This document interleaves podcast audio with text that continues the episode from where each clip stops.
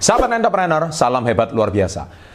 Sebagai seorang pemula, Anda juga harus belajar cara investasi.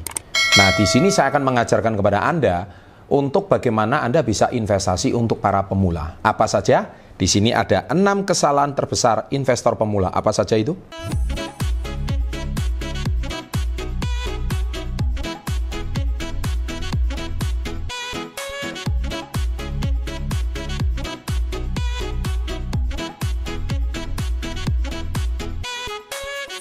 Oke, nah bicara soal investasi ini sesuatu yang sangat penting. Kenapa? Karena gini ya, hmm, seperti yang Anda ketahui, video saya yang paling sukses dan paling ramai itu adalah bicara soal menabung. Dari sini kita bisa ketahui bahwa betapa besar lebih dari 60, 70, bahkan 80 persen masyarakat Indonesia, mereka nggak punya tabungan, mereka nggak punya saving, bahkan mereka bekerja seumur hidup, tabungan pun tidak punya. Dari sini kita bisa mengetahui bahwa betapa pentingnya tabungan. Kalau tabungan aja nggak punya, nggak punya, apalagi kita mau bicara investasi, jelas-jelas lebih nggak punya lagi. Nah, tetapi kalau kita bicara soal investasi, yaitu kelebihan uang Anda dari gaji Anda, penghasilan bisnis Anda, nah itu ada kesalahan-kesalahan yang harus dihindari. Apa saja kesalahan itu? Yang pertama adalah berinvestasi dengan mindset jangka pendek. Nah, ini keliru betul. Ya, saya sangat tidak setuju kalau Anda mau hmm, mempunyai investasi mindset jangka pendek, mau untung cepat ya hari ini beli tanah terus besoknya jual. Salah. Tanah itu investasi jangka panjang. Ya Anda jual di saat Anda tidak butuh. Bukan Anda jual di saat Anda butuh. Karena jual tanah itu bukan seperti jual kerupuk. Ya tanah itu tidak liquid. Kalau Anda mau jual sewaktu-waktu tidak bisa. Ya dan begitu juga menjual kalau Anda menjual emas bisa Ya, kalau Anda mau menjual saham juga bisa. Cuman masalahnya, kesalahannya adalah Anda mau punya mindset untung cepat jangka pendek. Itu salah besar. Karena itu mindset trader. Sekali lagi saya katakan itu mindset trader. Saya nggak ada masalah dengan para trader. Oke? Anda beli pagi jual sore. Ya, ada untung sedikit, kemudian Anda jual. Saya nggak ada masalah dengan trader, tapi sekali lagi saya bukan trader.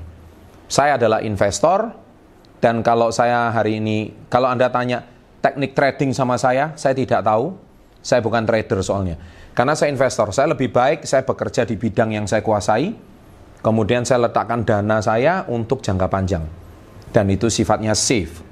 Nah, kesalahan investor jangka pemula, terutama anak, -anak muda adalah investasi dengan mindset jangka pendek. Berharap hasil investasinya, itu menurut saya bukan investasi, beli motor terus jual ada untung 500 ribu. Seperti itu.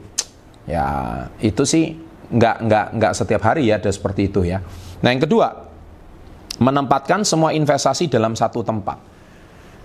Jadi kalau kita bicara soal investasi banyak sekali kalau kita bicara investasi itu jangan taruh telur di satu keranjang. Itu prinsipnya. Jadi telur itu harus diletakkan di beberapa keranjang. Soalnya kalau satu pecah anda masih punya telur yang lain. Begitu juga Anda nggak boleh cuma taruh di saham, Anda juga nggak boleh cuma taruh di properti, Anda nggak boleh cuma taruh di emas. Ya, tetapi investasi itu juga harus di split di tiga tempat. Karena kita tidak tahu apa yang terjadi. Ya, dan kalau Anda butuh uang sewaktu-waktu, Anda bisa cairkan salah satu. Dan cairkannya kalau bisa dalam kondisi profit, dalam kondisi untung. Bukan dalam kondisi Anda butuh uang mendesak. Oke, yang ketiga, terlalu fokus terhadap berita keuangan. Berita keuangan memang setiap hari berubah. Anda baca berita ini, wah hari ini ada berita gini, waduh ada berita gitu, Anda panik. Anda terjadi panik selling. Jangan seperti itu. Kita belajar kalau dari Warren Buffett, justru ada berita itu uh, setiap hari berubah. Bahkan lucunya membuat berita adalah mereka sendiri. Karena apa? Di saat berita naik turun, saham crash jatuh, di situ banyak orang kolek tetapi sekali lagi, saya bukan tipikal orang seperti itu. Ya, saya lebih baik taruh uang, diam aja, mau berita mau naik mau turun, saya lihat 5 tahun 10 tahun kemudian. Ya, sehingga kita fokus kepada usaha kita aja. Nah, itu kalau misalkan saya, sekali lagi, apakah saya selalu benar? Jawabannya belum tentu. Tetapi saya tipikal orang yang hari ini saya lebih baik bekerja di bidang yang saya kuasai, saya sudah tahu jelas customer base-nya, saya sudah jelas tahu bidang usaha saya, sudah jelas profitnya, ngapain kok saya hari ini harus mencampuri atau masuk ke satu bidang yang ranahnya saya tidak tahu sama sekali. Dan akhirnya saya hari ini terpecah, tidak fokus sama bidang usaha saya, saya masuk ke investasi-investasi yang jelas-jelas membuat kepala saya pusing dan saya tidak concern di bidang itu. Nah, itu kalau saya, ya. Jadi anak-anak muda saran saya simpanlah gaji Anda dengan baik, simpanlah penghasilan tetap Anda dengan baik. Anda bisa investasi yang mana Anda diam saja, letakkan setiap bulan saving dan Anda nggak usah pusing. Nah, itu kesalahan terbesar ya. Yang keempat, tidak benar-benar paham jenis investasi yang diambil. Nah inilah banyak anak-anak muda ikut-ikutan. Teman bilang, eh beli tanah di sana pasti untung. Eh beli ruko di sana pasti untung. Eh beli ini beli itu. Eh ini sekarang lagi apa? Uh, janda bolong katanya. Waduh, kacau. Janda bolong lagi. Nah ini ini bicara soal investasi janda bolong. Ini sesuatu yang sangat-sangat tidak relevan menurut saya. Dan akhirnya itu tidak ada kosa itu hype aja seperti zaman dulu ada batu akik, kemudian ada gelombang cinta.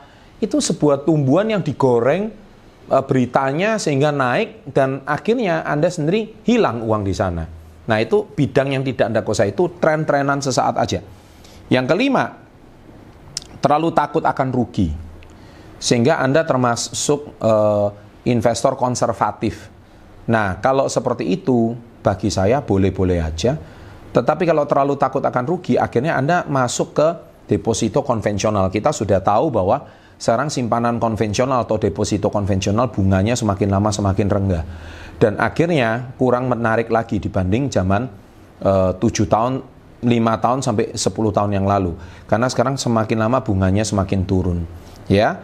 Dan yang keenam atau yang terakhir sering terkecoh dengan investasi dengan imbal hasil tinggi.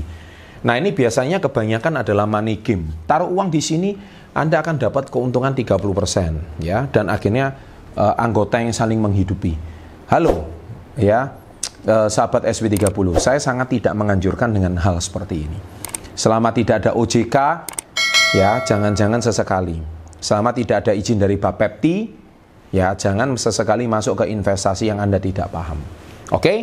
Yang sah-sah aja yang sudah pernah saya bahas di konten Success Before 30. Demikian informasi yang saya bisa berikan. Semoga Anda menjadi pribadi yang lebih bermanfaat. Sukses selalu, jangan lupa tombol like-nya, dan salam hebat luar biasa.